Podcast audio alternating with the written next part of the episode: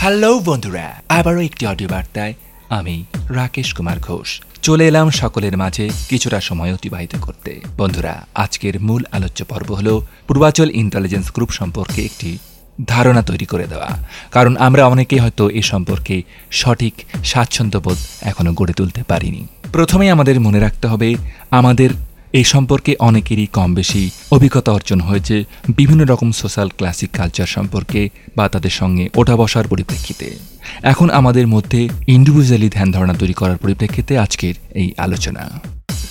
নাটকীয় ভাবজগৎ থেকে বেরিয়ে এসে এবারে স্বাভাবিক ছন্দে কথাবার্তা বলা শুরু করছি। আমি কিছুদিন আগে একটি প্রচ্ছদে লিখছিলাম যে, কমিউনিকেশনটা আমাদের কত জরুরি? কারণ প্রত্যেকটা মুহূর্তে মানুষের বিপদ, আপদ এবং নানা রকমের চাহিদা প্রেজেন্টেশন ইত্যাদি সব ক্ষেত্রে এখন কমিউনিকেশনটা অত্যন্ত জরুরি। সে অর্থে আমাদের পুরনো রিইউনিয়ন গঠনের স্বার্থেই হোক আর পুরনো ভাব ভালোবাসাকে সংগঠিত করতে হোক, আমাদের কমিউনিকেশনটা কিন্তু একটা বিশেষ গুরুত্ব দিয়ে আমাদের এটাকে দেখতেই হবে।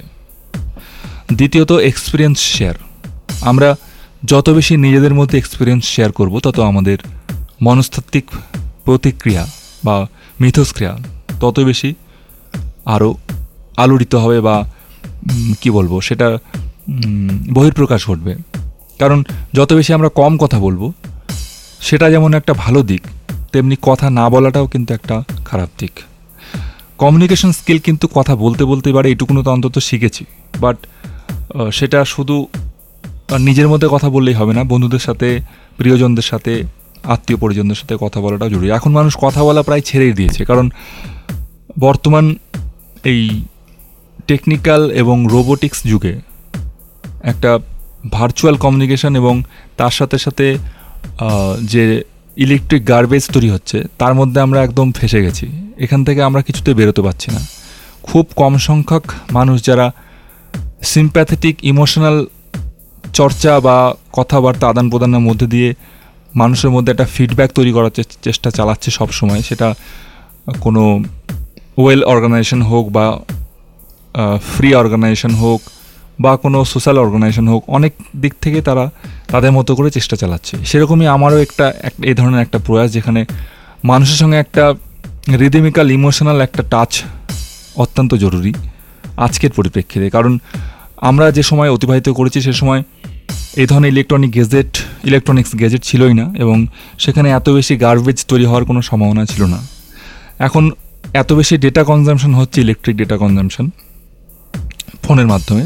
সেক্ষেত্রে তার একটা রিটার্ন রেজাল্ট কিন্তু আমাদের মস্তিষ্কে প্রসূত হচ্ছে এবং সেইখান থেকে আমাদের বেরিয়ে আসতে গেলে পরে আমাদের হ্যাপি থাকতে গেলে কমিউনিকেশন বন্ধুদের মধ্যে বার্তালাপ চর্চা, বিভিন্ন ছোট ছোট বিষয়ের উপর চর্চা, এগুলো কিন্তু অত্যন্ত জরুরি। এই অর্থে আমি আমার ওই প্রচ্ছদটিতে বলেছিলাম যে কমিউনিকেশনটা আমাদের মধ্যে রাখতে হবে সব সময়ের জন্য এবং যারা যাদেরকে আমরা এখনও ধরতে পারিনি মানে আমাদের নেটওয়ার্কের মধ্যে বা আমাদের পরিচিতির মধ্যে, তাদের সঙ্গে দেখা হলে কমিউনিকেট করা, বলা, বোঝানো, জানানো যে হ্যাঁ আমরা একত্রিত হতে চাই রিউনিয়ন করতে চাই বা ইউনিটি তৈরি করতে চাইছি, এই সম্পর্কে তাদেরকে বলা, বোঝানো যারা আসতে চাইছে তাদেরকে ওয়েলকাম করা। এইভাবে আর কি এগোনো। এই অর্থে এটা একটা পয়েন্ট আর দ্বিতীয় বিষয় হচ্ছে এক্সপিরিয়েন্স শেয়ার করা, অবশ্যই। কিছুদিন আগে আমি একটা ছোট একটা প্রজেক্ট মতো ভাবছিলাম, যেখানে আমাদের দুই বন্ধু মধ্যে অডিও বার্তালাপ হবে। তার মধ্যে আমি দেবাশিস আমাদের ওরফে লেলিনের সঙ্গে কথা বলেছি যে প্রথম বেসিকটা আমি ওকে দিয়ে আমি এক্সপিরিয়েন্সটা করতে চাইছি।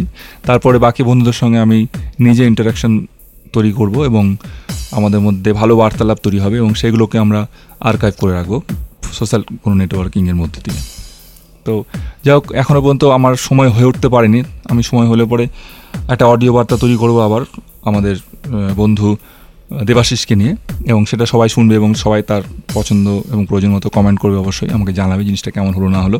তার পরিপ্রেক্ষিতে আমি বাকি বন্ধুদের সঙ্গে কমিউনিকেশন করে আবারও একটা এ ধরনের অডিও বার্তালাপ তৈরি করার চেষ্টা করব। অবশ্যই আমি যেটা প্রজেক্টের কথা ভেবেছি সেটা হচ্ছে যেগুলো আমেরিকানদের মধ্যে খুব দেখি যে রোড সাইড টকিং কোনো একটা চলমান একটা প্রাকৃতিক পরিবেশ বা পরিস্থিতির মধ্যে দিয়ে আমরা আমাদের প্রাত্যিক সমস্যা, সুবিধা, অসুবিধা নিয়ে কথাবার্তা বলছি।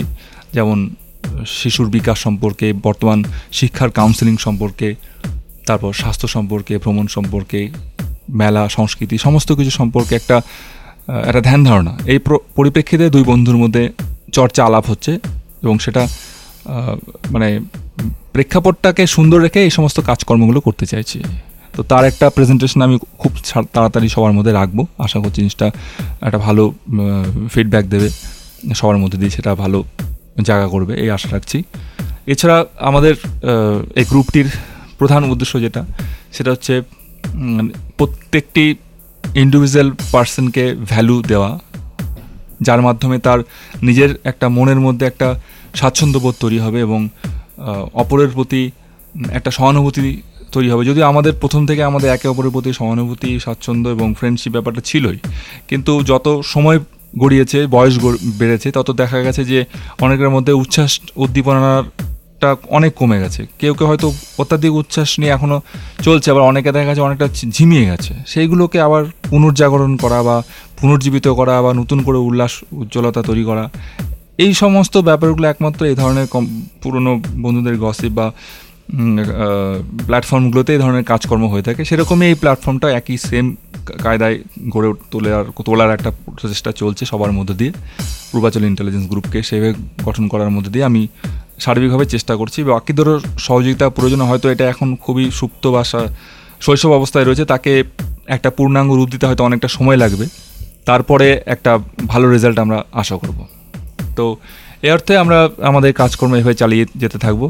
আর যে সমস্ত প্রচ্ছদগুলো আমি লিখছি, তার মধ্যে সবই যে আমি কি বলব, একদম বিশাল এক্সপার্ট হয়ে লিখছি তেমনটা নয়। আমি একেবারে খুবই সাধারণ একজন লেখক বা লেখার চেষ্টা করি মাত্র। সেই পরিপ্রেক্ষিতে যেটা বুঝি ভালো, মনে মনে তৈরি হয় আশা আকাঙ্ক্ষাগুলো বা যে রিয়েলাইজেশনগুলো তৈরি হয়, নানা রকমের ইলেকট্রনিক ডেটা কনজামশন বা বিভিন্ন রকম কন্টেন্ট দেখে যে ধারণা তৈরি হয়, সেটা সম্পর্কে একটা তাৎক্ষণিক রিয়াকশান দিয়ে আমি আমার লেখাগুলোর মধ্যে দিয়ে তার প্রভাব বা অবস্থান বোঝানোর চেষ্টা করি। সেক্ষেত্রে কিছু ভুল ত্রুটি থাকলেও থাকতে পারে। স্বাভাবিকভাবে আমার প্রচেষ্টা হচ্ছে সবার মধ্যে কিছুটা নলেজ শেয়ার করা। তো সেই অর্থে আমিও আশা করব প্রত্যেকেই তাদের মতো করে নলেজ সবার মধ্যে শেয়ার করার চেষ্টা করবে। এছাড়া আরেকটা যেটা বিষয় হচ্ছে যে আমাদের যে গ্রুপ তাতে সদস্য সংখ্যা বা পার্টিসিপেটার এখনই খুবই স্বল্প অবস্থায় রয়েছে এবং আস্তে আস্তে আমাদের মধ্যে থেকে বা আমাদের নিকটস্থ বা খুবই ঘনিষ্ঠ যে বন্ধুমহল ছিল, সেখান থেকে আমরা আরও খুব কাছের মানুষদেরকে আবার পাবো, যারা হয়তো এখন রকম কাজে দূরে চলে গেছে বা কোনোভাবে কমিউনিকেশন করতে পারিনি, তাদের সঙ্গে আবার কমিউনিকেশন করব।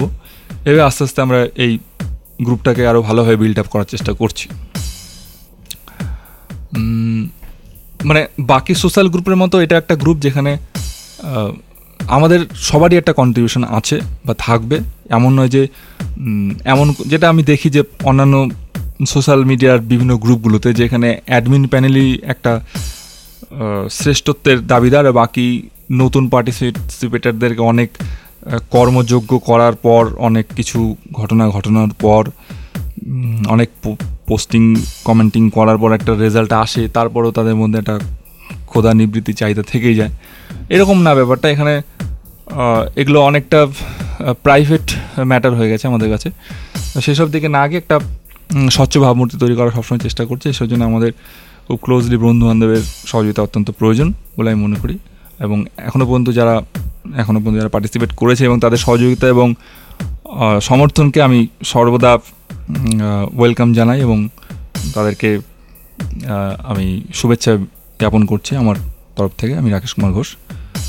আর তার পাশাপাশি আরও কয়েকটা কথা বলার আছে, সেটা হচ্ছে যে, পরবর্তী সময় যেটা আমার ইচ্ছা, সেটা হচ্ছে এই গ্রুপের উপরে একটা কমিটি গঠন করা এবং সেখান থেকে বিভিন্ন দায়িত্বপূর্ণ পার্টগুলোকে ভাগ ভাগ করে দিলে পরে কাজ করতে আরও সুবিধা হবে এবং সেটা হয়তো এখনই হবে না সেটা জন্য হয়তো সময়টা লাগবে কিছুদিন।